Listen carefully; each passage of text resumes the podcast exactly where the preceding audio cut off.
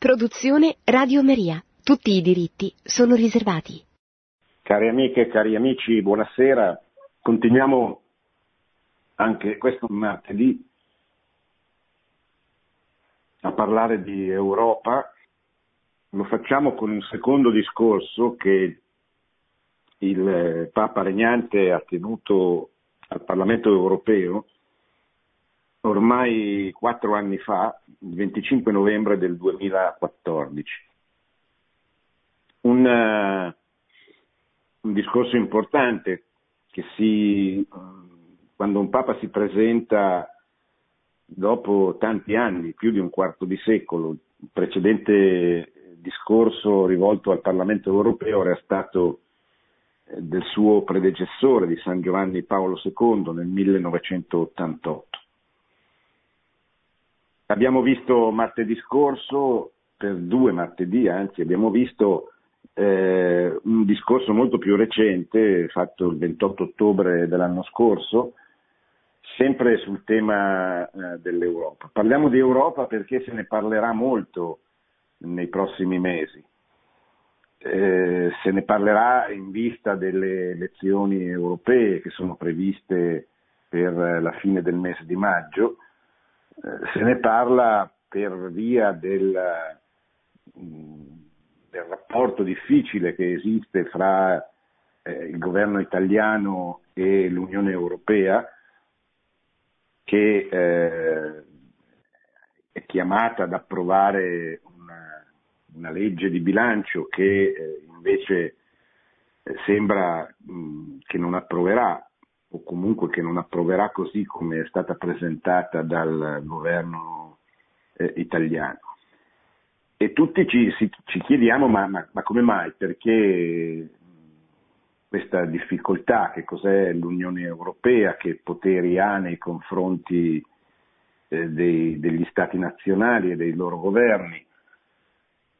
E soprattutto poi ci chiediamo ma che cos'è l'Europa? Perché è così importante? Perché eh, si sta cercando dalla fine della seconda guerra mondiale di creare un, uh, un collegamento fra gli stati che da una parte impedisca il ripetersi delle due guerre mondiali che sono state compiute gli stati europei gli uni contro gli altri preda alle ideologie e ai nazionalismi che hanno provocato la prima guerra mondiale, soprattutto i nazionalismi di, di, di Francia eh, dell'impero eh, tedesco e le ideologie che hanno contribuito allo scoppio della, della seconda guerra mondiale, oltre alla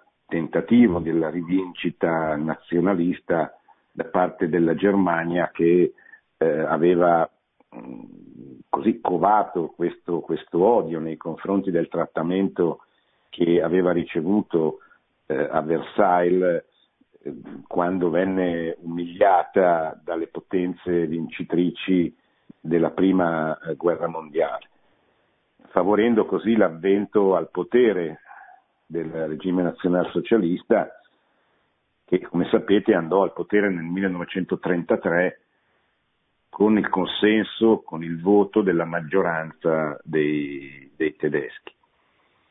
E così guerra, dopo la seconda guerra mondiale furono tre cattolici, tre statisti di ispirazione cristiana come Schumann in Francia, Adenauer in Germania, De Gasperi in Italia che eh, gettarono le basi per eh, costituire con la CECA, la comunità europea del carbone e dell'acciaio, un, un primo tentativo di mettere insieme i governi europei, i principali governi europei, eh, su un progetto concreto di collaborazione che fosse una, una premessa, diciamo così, a, eh, a un accordo di tipo economico e, e politico.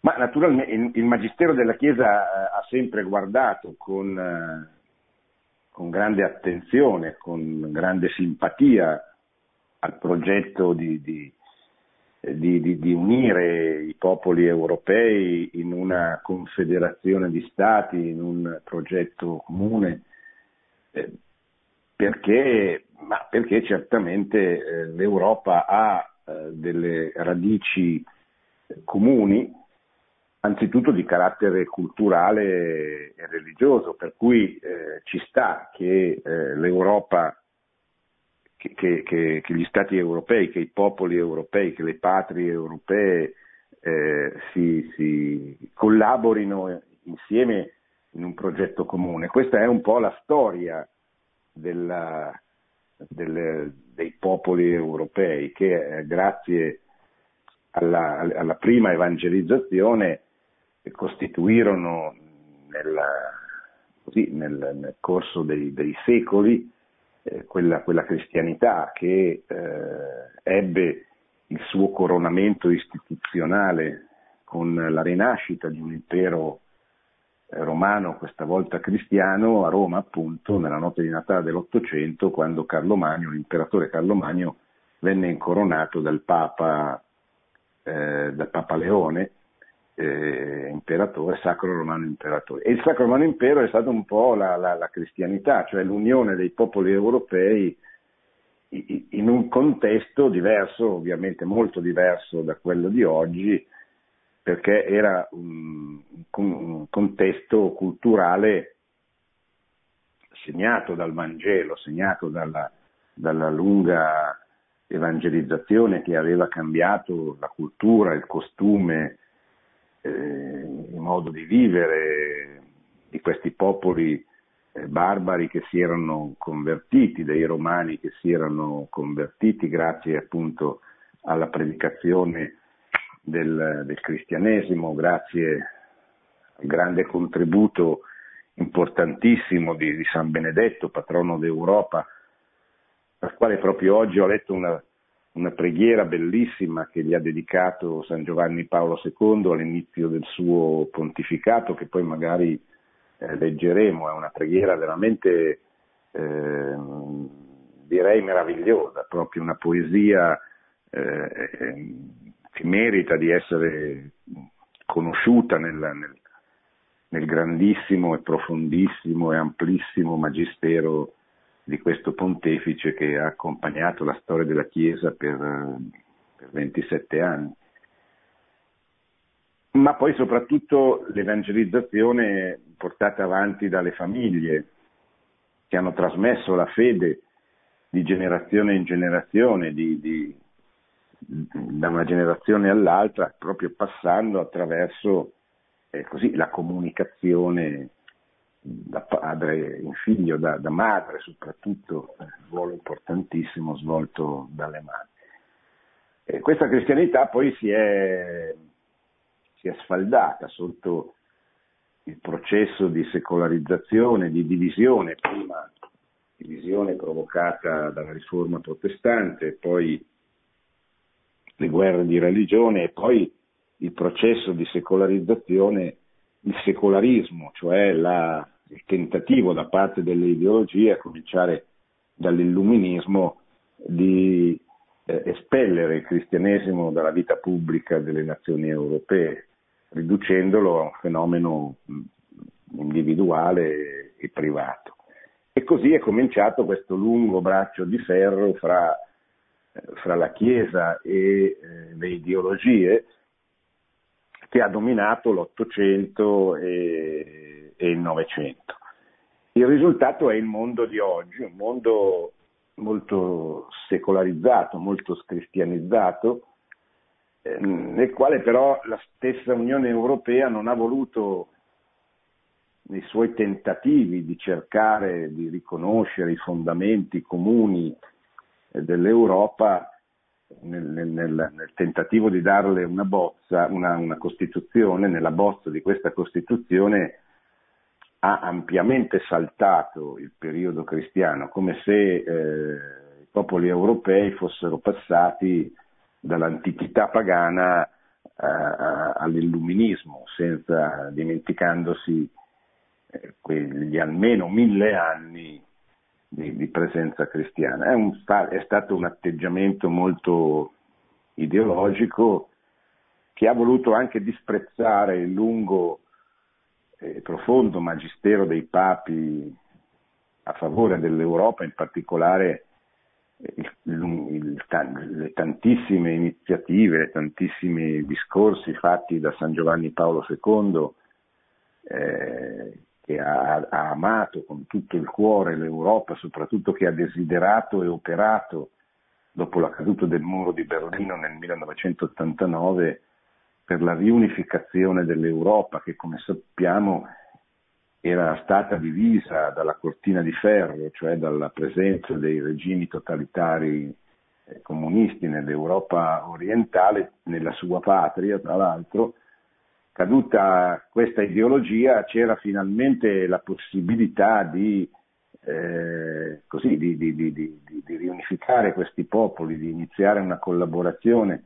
Eh, nel 1991 eh, Giovanni Paolo con, convocò subito un sinodo di tutti i vescovi europei e lanciò eh, con, con, grande entusiasmo il, processo, il progetto di una nuova evangelizzazione degli antichi paesi cristiani europei affinché l'Europa potesse riscoprire le sue radici, come disse nell'atto europeistico che all'inizio del pontificato eh, pronunciò a Santiago di Compostela. Anche questa è una, una perorazione meravigliosa perché, per l'Europa, eccetera. Naturalmente eh, queste sono cose molto vere che riguardano il passato, le radici dell'Europa sono mm, impregnate di cristianesimo e non, non, si può pensare all'Europa senza pensare al cristianesimo, il vero problema sono gli uomini europei, siamo noi oggi eh, che ci siamo profondamente allontanati e molti di noi avversano il cristianesimo stesso. Quindi è chiaro che, eh, come ha scritto un intellettuale cattolico che è stato anche mio professore all'Università Cattolica, Giovanni Reale, eh, dice per, per, rifare le, per rifar cristiana l'Europa bisogna rifare gli europei.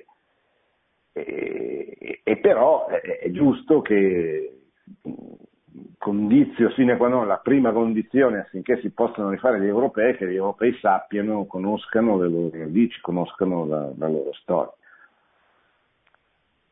E lui ha scritto un bellissimo libro dove ricorda tutte le prerogative, le caratteristiche, le peculiarità dello spirito europeo, della cultura europea, della civiltà europea.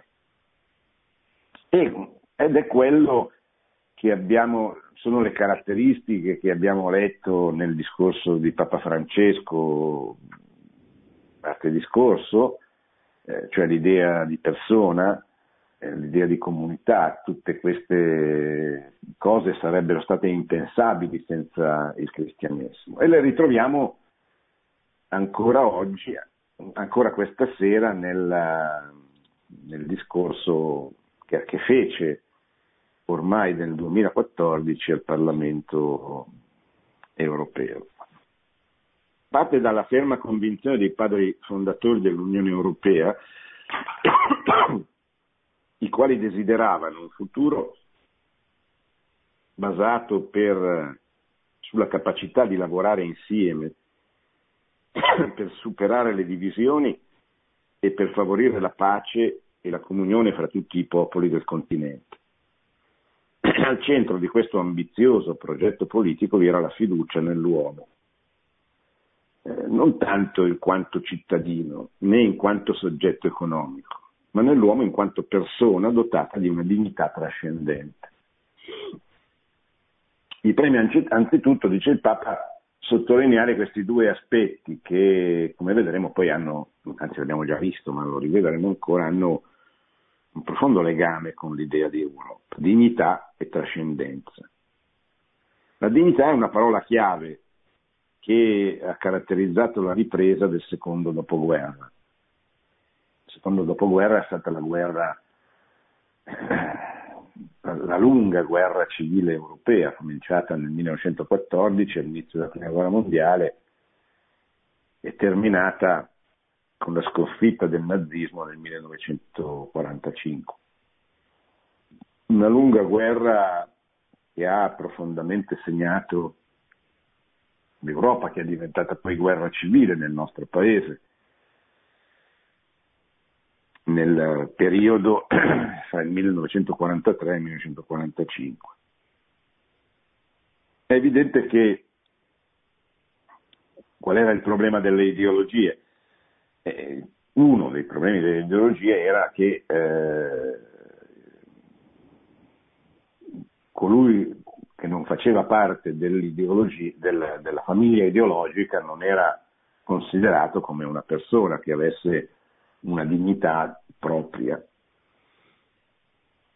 E quindi nel, nel secondo dopoguerra questa, questa idea, questo odio ideologico che aveva insanguinato l'Europa, l'Italia, provocando 50 milioni di morti, una guerra civile terribile, anche perché le guerre civili sono più, più, più terribili ancora delle, delle guerre, diciamo così, non normali. E aveva provocato anche un desiderio di normalità diffusissimo. La Chiesa, soprattutto i parroci, le parrocchie, ebbero un ruolo importantissimo per riprendere la vita, per aiutare la ripresa della vita normale in un paese dilaniato dalla guerra civile, dalla guerra perché c'era stata due eserciti stranieri che, avevano, che si erano fatti la guerra sostanzialmente per due anni sul suolo italiano. La nostra storia recente si contraddistingue per l'indubbia centralità della promozione della dignità umana contro le molteplici violenze e discriminazioni, che neppure in Europa sono mancate nel corso dei secoli. La percezione dell'importanza dei diritti umani nasce proprio come esito di un lungo cammino, fatto anche di molteplici sofferenze e sacrifici, che ha contribuito a formare la coscienza della preziosità, unicità e irripetibilità di ogni singola persona umana.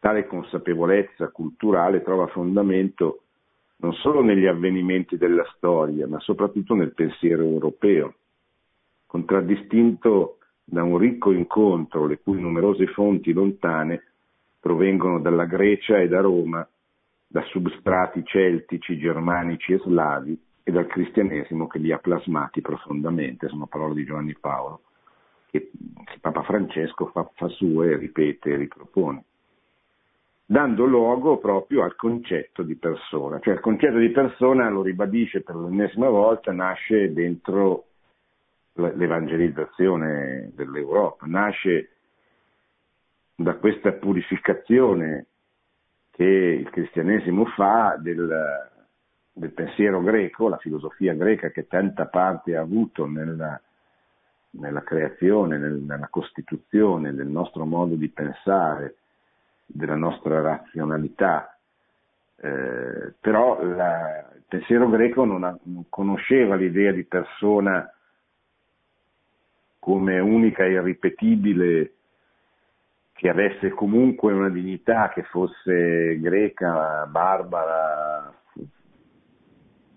amica, nemica, eccetera. Ecco, questa, eh, questa universalità del, del, concetto di persona nasce proprio come portato del cristianesimo, tantomeno ce l'avevano i popoli barbari, non c'era neppure il diritto romano, come proprio invece eh, verrà espressa nel, nel cristianesimo seguendo l'esempio di Gesù, le sue parole, il Vangelo e, e poi eh, tutta la cultura cristiana che nasce dalla, dalla predicazione del Vangelo.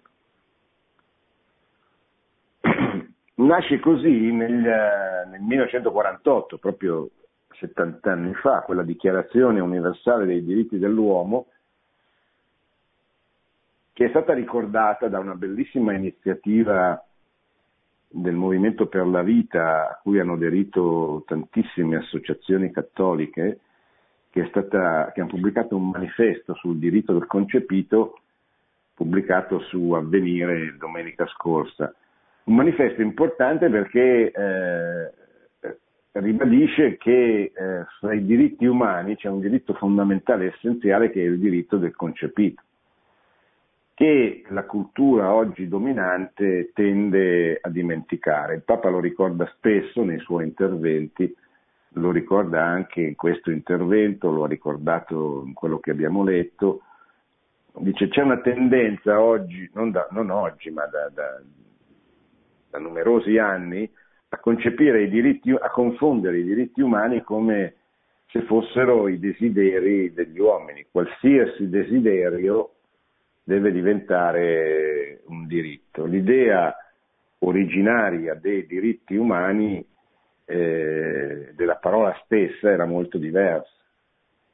Nella stessa dichiarazione del 1948 eh, non si dimenticano eh, non ci si dimentica di, di, mettere accanto, di segnalare accanto ai diritti anche i doveri, per esempio.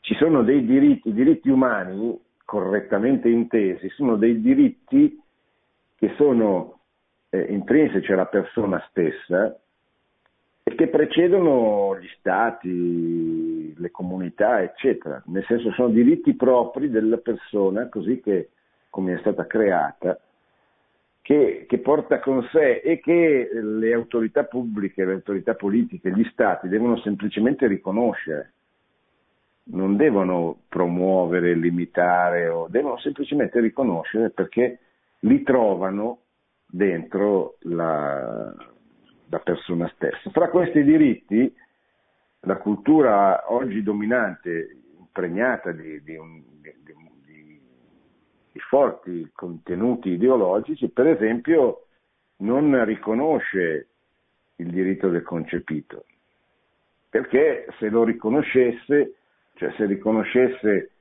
esplicitamente, formalmente il concepito come un essere umano, eh, poi avrebbe delle difficoltà a legalizzare l'aborto, per esempio. E allora preferisce aggirare il problema riconoscendo il diritto eh, di autodeterminazione della donna, quasi come se il diritto di autodeterminazione di una persona potesse prevedere normalmente l'eliminazione dell'innocente, che è il caso specifico del, dell'aborto.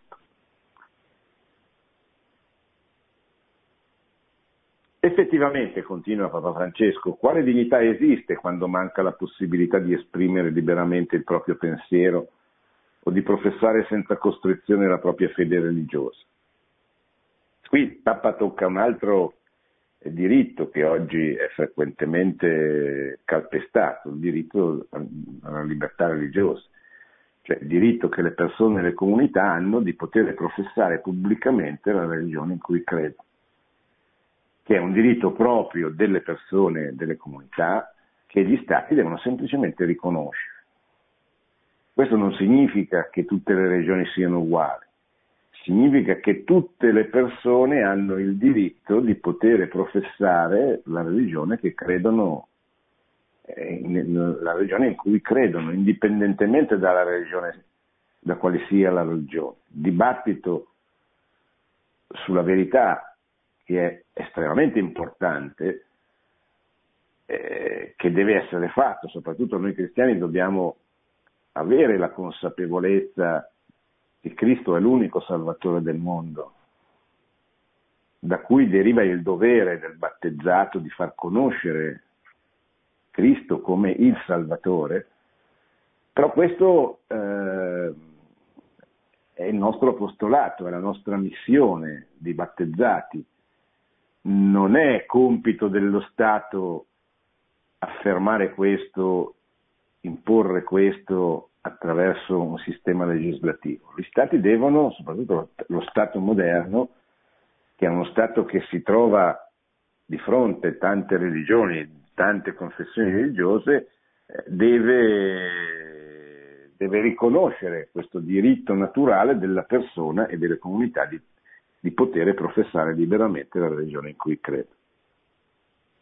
E dice, non c'è dignità però se, se non c'è libertà, quale dignità può mai avere un uomo o una donna fatta oggetto di ogni genere di discriminazione? Quale dignità potrà mai trovare una persona che non ha il cibo, il minimo essenziale per vivere e, peggio ancora, che non ha il lavoro che lo unge di dignità.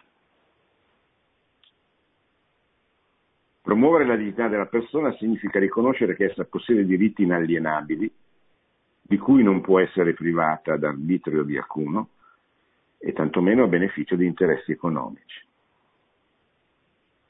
C'è però un equivoco, e Papa lo parla subito, l'ho accennato prima. Occorre però prestare attenzione per non cadere in alcuni equivoci che possono nascere da un fraintendimento del concetto di diritti umani e da un loro paradossale abuso. Vi è infatti oggi la tendenza verso una rivendicazione sempre più ampia di diritti individuali, sono tentato di dire individualistici, che cela una concezione di persona umana staccata da ogni contesto sociale e antropologico, quasi come una monade, sempre più insensibile, alle altre monadi intorno a sé. Al concetto di diritto non sembra più associato quello altrettanto essenziale e complementare di dovere, così che si finisce per affermare i diritti del singolo senza tenere conto che ogni essere umano è legato a un contesto sociale, in cui i suoi diritti e doveri sono connessi a quelli degli altri e al bene comune della società stessa. Oggi i diritti si sprecano. Il diritto, pensate,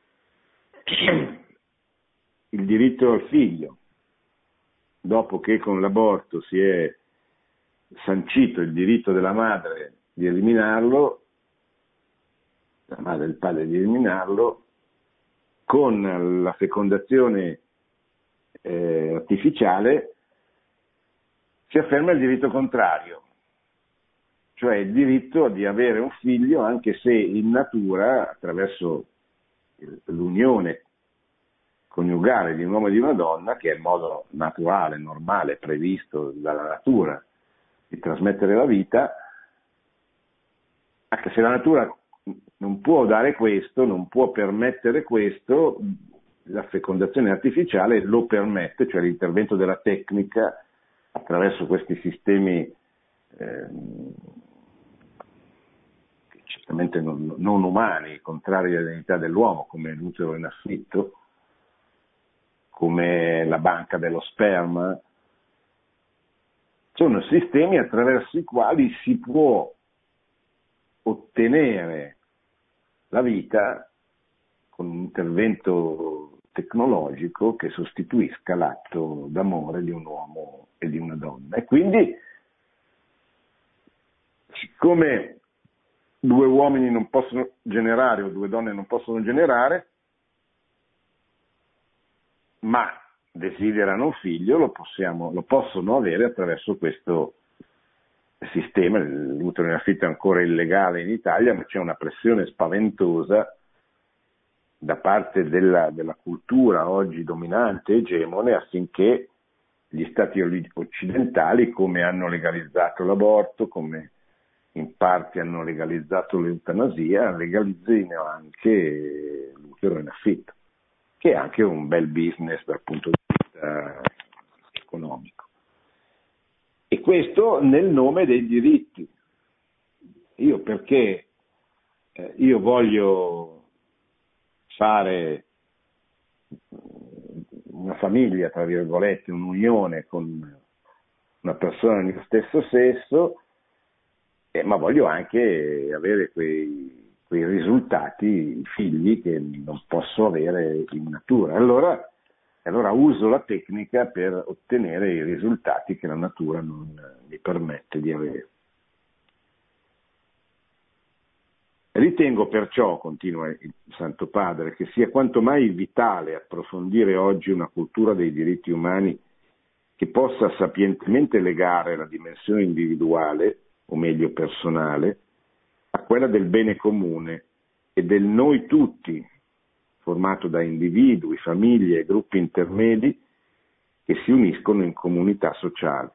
Infatti, se il diritto di ciascuno non è armonicamente ordinato al bene più grande, finisce per concepirsi senza limitazioni e dunque per diventare sorgente di conflitti e di violenza. Parlare della dignità trascendente dell'uomo significa dunque fare appello alla sua natura, alla sua innata capacità di distinguere il bene dal male, a quella bussola iscritta nei nostri cuori che Dio ha impresso nell'universo creato. Soprattutto significa parlare, guardare all'uomo non come a un assoluto, ma come a un essere relazionale. Attenzione a queste parole che sembrano un po' astratte, ma non, ciascuna ha un significato molto preciso. Dignità trascendente. Abbiamo visto che eh, ogni uomo è portatore di diritti che gli stati devono semplicemente riconoscere, perché sono dentro la sua natura, la sua umanità, la sua personalità. Quindi ogni uomo ha una, una dignità uguale a tutte quelle degli altri, trascendente, cioè riceve questa dignità da chi lo ha creato in questo modo. E in che modo lo ha creato? Lo ha creato come, non come una monade, non come un individuo completamente privo di responsabilità nei confronti degli altri, che è un po' la cultura oggi dominante, quell'individualismo pazzesco che oggi eh, impregna tutta la vita pubblica, no? per cui eh, per cui l'importante sono io, quello che ottengo io, il risultato, il vantaggio, cioè l'io eh, prescinde completamente dal noi. Invece l'uomo è una persona, una, ha una dignità trascendente, ma è una persona particolare, cioè è una persona relazionale, cioè è una persona che raggiunge la, la, la, sua perfezione, la perfezione della sua umanità attraverso le relazioni che costruisce con gli altri. La prima delle quali è il matrimonio che fonda la famiglia, che è la cellula base della società e che trasmette la vita. E l'uomo da solo non può fare questo.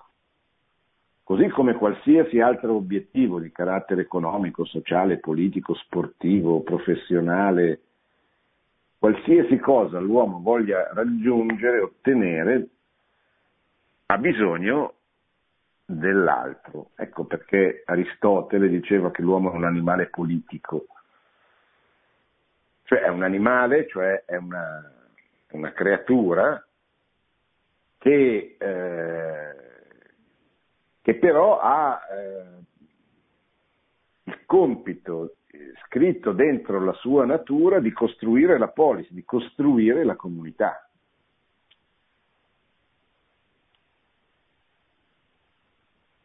Una delle malattie che vedo più diffuse, dice il Papa, oggi in Europa è la solitudine. Addirittura in Gran Bretagna hanno fatto il Ministero della Solitudine per curare questa malattia diffusa. Solitudine proprio di chi è privo di legami.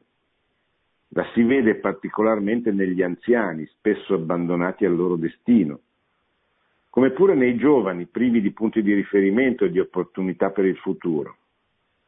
La si vede nei numerosi poveri che popolano le nostre città, la si vede negli occhi smarriti dei migranti che sono venuti qui in cerca di un futuro migliore. Tale solitudine è stata poi acuita dalla crisi economica, i cui effetti perdurano ancora con conseguenze drammatiche dal punto di vista sociale. Si può poi constatare che nel corso degli ultimi anni Accanto al processo di allargamento dell'Unione Europea è andata crescendo la sfiducia da parte dei cittadini nei confronti di istituzioni ritenute distanti, impegnate a stabilire regole percepite come lontane dalla sensibilità dei singoli popoli, se non addirittura dannose. Da più parti ricordo che il, il, il progetto di Costituzione europea è stato bocciato da due referendum importanti che si sono celebrati in Francia e nei Paesi Bassi. Eh, L'Unione Europea, la Commissione Europea, le, le, diciamo così, le, la classe dirigente che si è installata a Bruxelles e che fa parte di, di, dell'Unione Europea non è mai stata, diciamo così, accolta, apprezzata, perché è considerata un'elite eh, distante, spesso avversa agli interessi dei singoli popoli, non eletta dal governo, dal, dal voto popolare, eccetera, e quindi c'è nella gran parte della popolazione c'è un pregiudizio negativo nei confronti di questa realtà che, fa, che non fa nulla peraltro per, per andare incontro, per venire incontro, per farsi amare, apprezzare, eccetera, è proprio percepita come una specie di cancro dentro il meccanismo di governo di questa Unione Europea nei confronti dei popoli dell'Europa. Da più parti si ricava un'impressione generale di stanchezza, di invecchiamento, di un'Europa nonna e non più fertile e vivace. È saputo che in Italia in modo particolare, ma in generale in Europa, il tasso di crescita demografica è spaventosamente basso e se continua così, cioè i popoli europei sono destinati a scomparire e a lasciare ampi vuoti che verranno colmati da altre, riempiti da altre popolazioni. Per cui i grandi ideali che hanno ispirato l'Europa sembrano avere perso forza attrattiva in favore dei tecnicismi burocratici delle sue istituzioni. A ciò si associano alcuni stili di vita un po' egoisti, caratterizzati da un'opulenza ormai insostenibile, spesso indifferente nei confronti del mondo circostante, soprattutto dei più poveri. Si constata con rammarico un prevalere delle questioni tecniche ed economiche al centro del dibattito politico, a scapito di un autentico orientamento antropologico. Cioè l'attenzione all'interesse alla centralità dell'uomo è sostituita dal pareggio di bilancio, eh, dalle leggi europee che impediscono eh, che il Made in Italy, cioè che, MED, che le cose fatte nelle singole nazioni vengono, vengano commercializzate perché si preferisce commercializzare altre di altre nazioni perché eh, per, appunto, per, un, per un equilibrio eh, che nessuno riesce a capire, di cui nessuno riesce a capire la, la, la correttezza, l'esattezza, eccetera. È il grande equivoco che avviene quando prevale l'assolutizzazione della tecnica, che finisce per realizzare una confusione tra fini e mezzi, risultato inevitabile della cultura dello scarto e del consumismo esasperato cultura dello scatto è quell'espressione che usa spesso Papa Francesco per dire nel nostro sistema socio-economico ci sono persone che vengono scartate. E questo è contro la giustizia, è contro eh, l'idea di persona, ognuna, ognuna, delle quali ha una dignità che deve essere protetta dallo Stato. Il compito dello Stato non è quello di sostituirsi ai privati, il compito dello Stato è garantire ai più piccoli, le famiglie, le persone, le imprese, i comuni, insomma ai corpi intermedi, non di distruggerli, non di disintermediarli come voleva il Presidente del Consiglio Renzi, ma di aiutarli a svolgere la funzione per cui sono stati scelti dai, eh, dalle persone, dagli abitanti, eccetera. Quindi la cultura dello scatto è una cultura che prevede che una persona non produttiva, anziana, ammalata, non sia eliminata, dico ancora, io poi mi auguro che non si arrivi mai, ma certamente è tol- mal tollerata, è, così, è posta ai margini della vita pubblica, è scartata.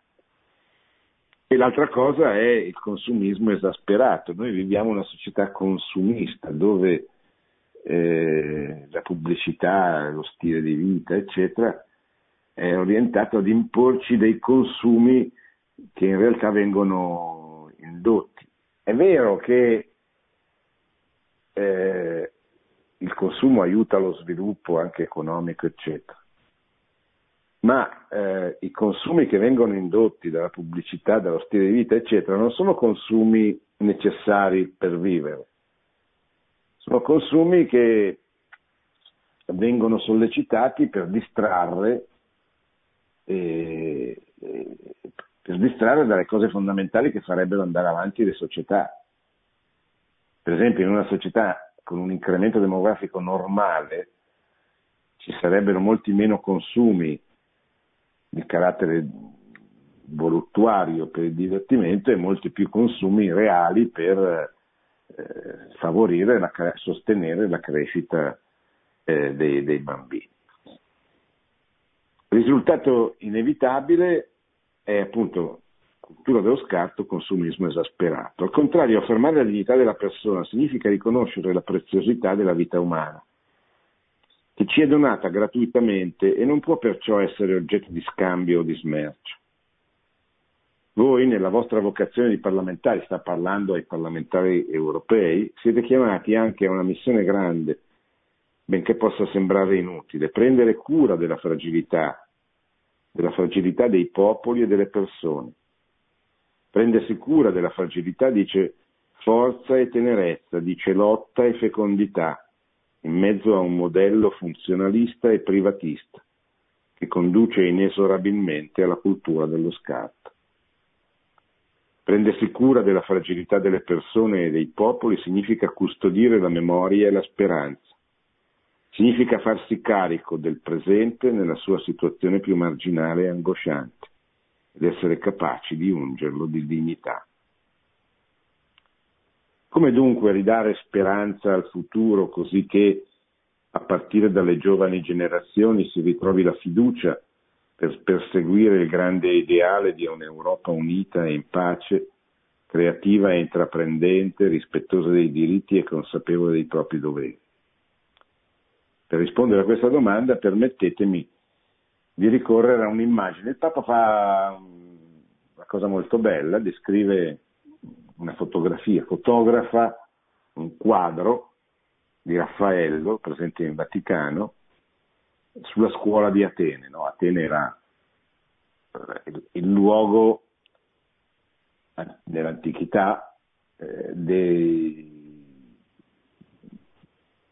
degli intellettuali, cioè era il luogo dove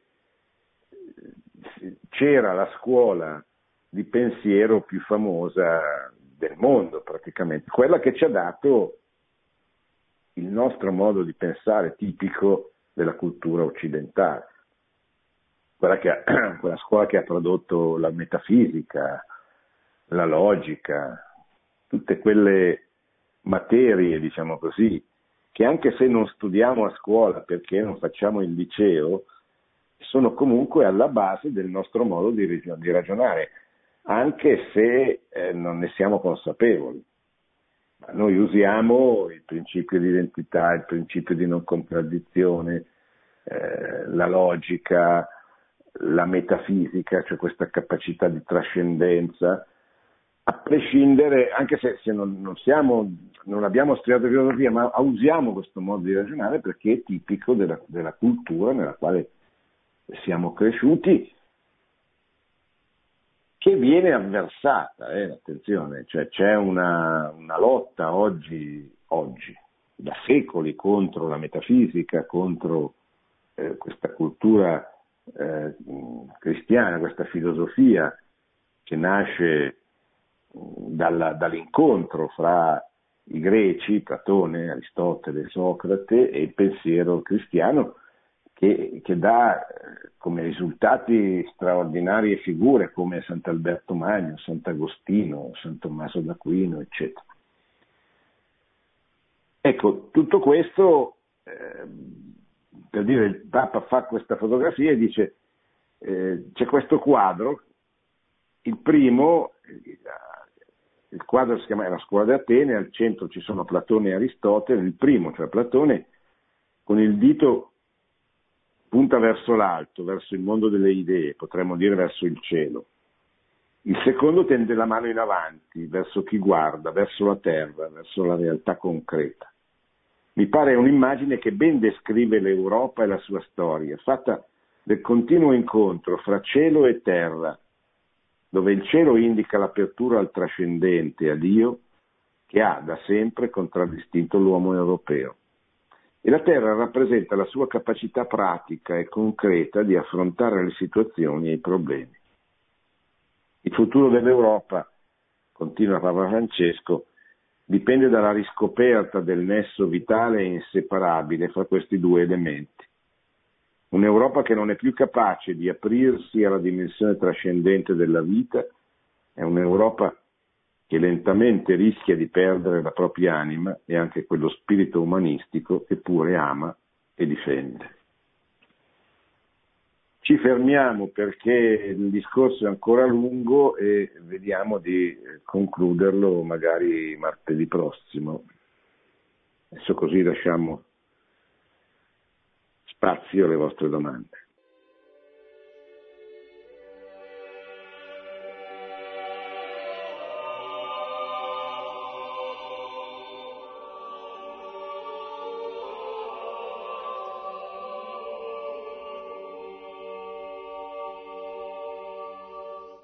Pronto? Eh, sì, buonasera dottor Vernizzi, sono Nevio, Sì. sto chiamando da Grosseto. Sì, mi dica. Ma io volevo fare una piccola testimonianza riguardo quello che è successo a me. Sì, E cioè il profilo psicologico del, del cittadino europeo, consumista, altruista, scaltro e tutto quello che vogliamo dire, dire cioè, secondo me io da 14 anni a 44 sono stato ateo perché ero un appassionato di astronomia, insomma credevo in quelle cose là. Ora che ho recuperato la fede da un anno e sono praticante, ho riacquisito i valori e tutto quello che c'è di buono. Buono, ora lei mi corregga se mi sbaglio, ma tutto questo comportamento che lo chiamano moderno, ma di moderno c'è poco, eh, e secondo me è dovuto alla lontananza da Dio.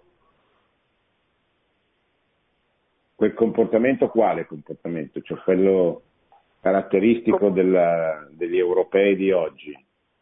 Quello che Sì. abbiamo definito all'inizio consumista, Sì, sì, sì. egoista. Beh, certo, sicuramente eh, c'è la perdita della fede, ha significato la perdita della religione, quindi la perdita di quel valore tipico della religione e in modo particolare della religione cristiana eh, che è l'amore per il prossimo, per qualsiasi prossimo, addirittura per i nemici, come dice il, il Vangelo. E dunque sì, eh, quello che dice lei è proprio vero, cioè, la perdita della fede, la- la- il secolarismo, la secolarizzazione,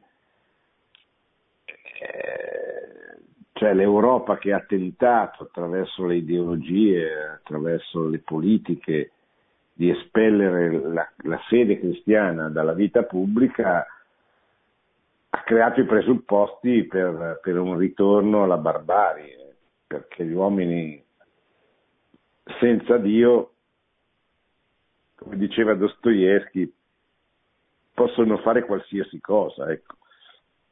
Quindi certamente quello che lei dice è vero, è così. Pronto? Pronto? Prego signora, dove chiama? Sì. Ma io, io chiamo dalla Sicilia. Sì, mi, mi dica. Ah, la domanda, no, io volevo semplicemente complimentarmi con lei perché in tutto quanto tutto ciò che è esposto eh, ritengo sia valido e concreto.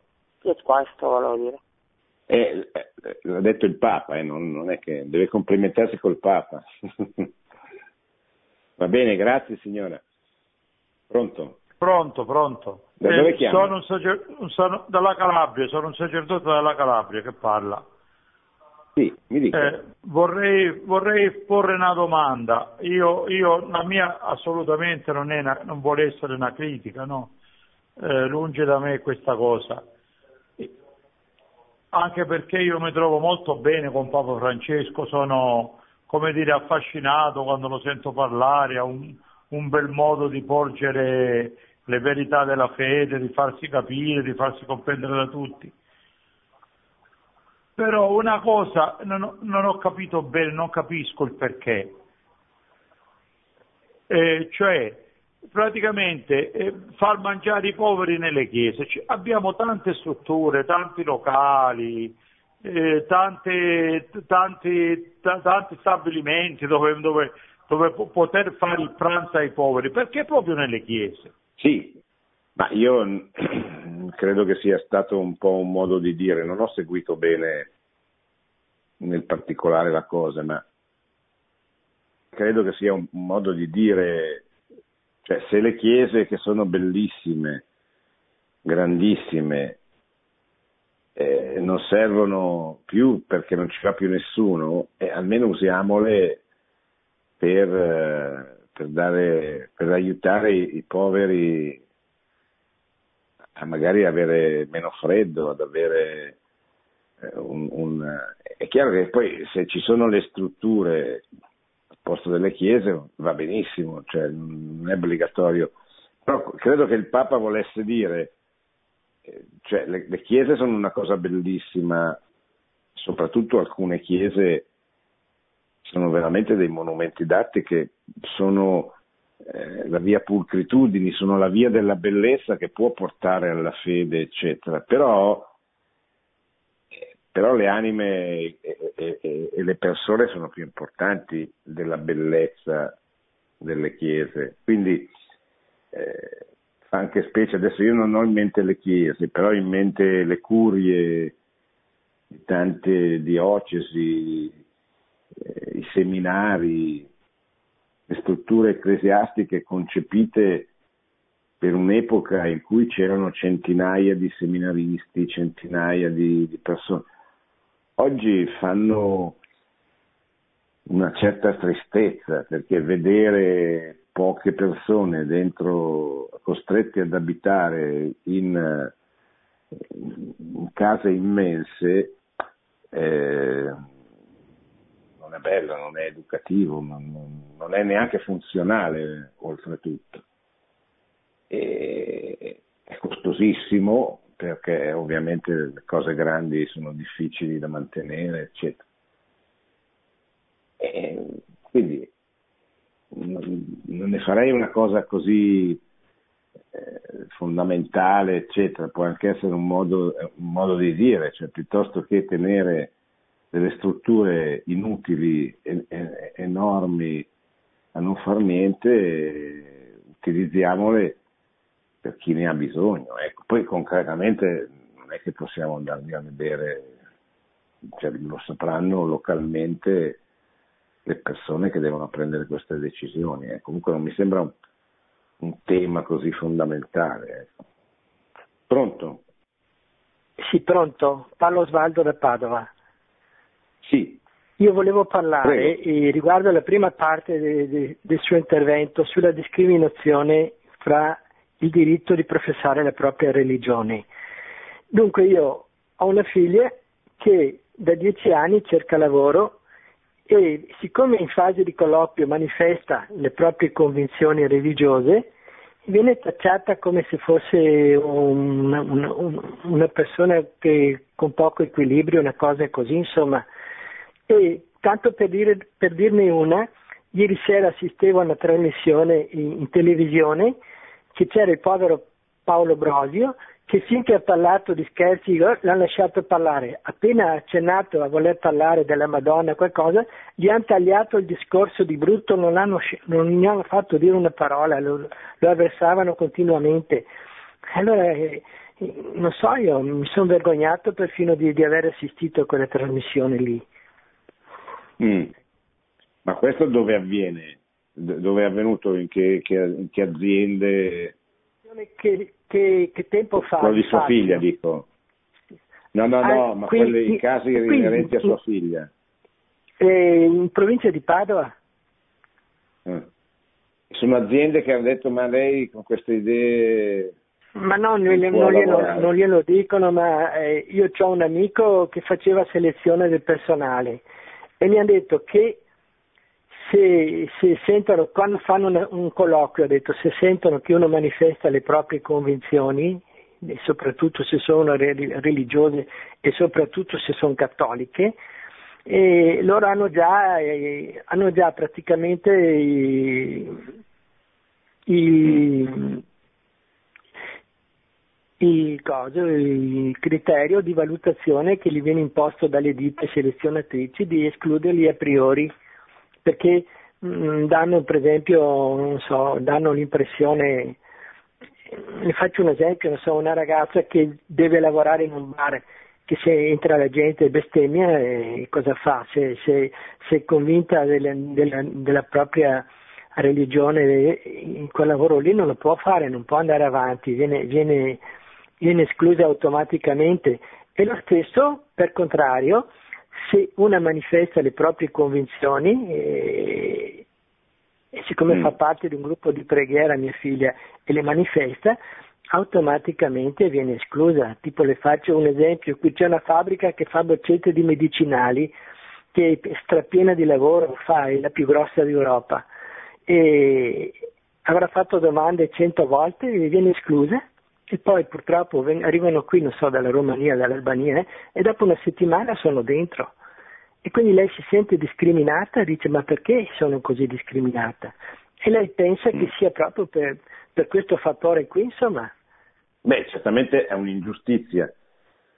Bisogna, bisognerebbe approfondirla. Ecco, io non, sinceramente non l'ho mai sentita questa cosa in maniera così esplicita eh, in aziende eh, italiane. Forse eh, ci sono dei criteri di selezione che, che, che, così, che io non conosco. Certamente normalmente i datori di lavoro, soprattutto di grandi aziende, preferiscono così, dipendenti che non suscitino problemi, che non sollevino.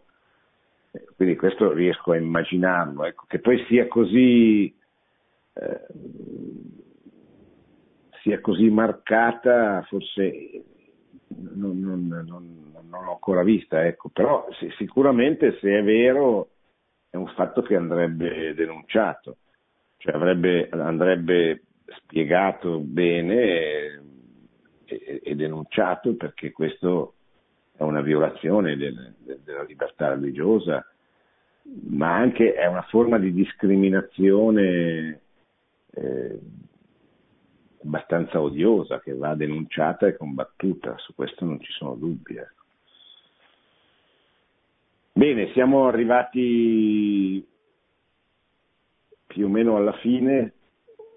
Abbiamo, eh, questa sera abbiamo ripreso un altro discorso di Papa Francesco sul tema dell'Europa, esattamente quello che fece nel novembre dello scorso anno, eh, no scusate, nel novembre del 2014, ormai più di quattro anni fa, al Parlamento europeo. Eh, il tema è sempre l'Europa, come dicevo all'inizio, ne parleremo, ne sentiremo parlare molto. Mi piacerebbe che eh, così avessimo una, così, una, consapevolezza, una conoscenza eh, la più profonda possibile del tema dell'Europa, anche grazie a questi due discorsi di Papa Francesco, ma soprattutto grazie al lunghissimo pontificato di Giovanni Paolo II che ha dedicato tantissime pagine, tantissimi interventi al tema dell'Europa, che è sfociato in quella importantissima esortazione apostolica Ecclesia in Europa negli ultimi anni del suo pontificato, successiva al secondo sinodo dei vescovi europei, dedicato proprio eh, così, a, fare stato, a fare lo Stato, a, a verificare che cosa era successo in Europa vent'anni dopo la caduta del muro di Berlino, vent'anni dopo il primo, il primo sinodo, anche per vedere le difficoltà, i problemi, eccetera, che si devono affrontare nella nuova evangelizzazione eh, dell'Europa. E, e quindi continueremo a riflettere su, su, queste cose anche nei, nei prossimi martedì. Grazie, buonanotte e buona settimana a tutti. Produzione Radio Maria. Tutti i diritti sono riservati.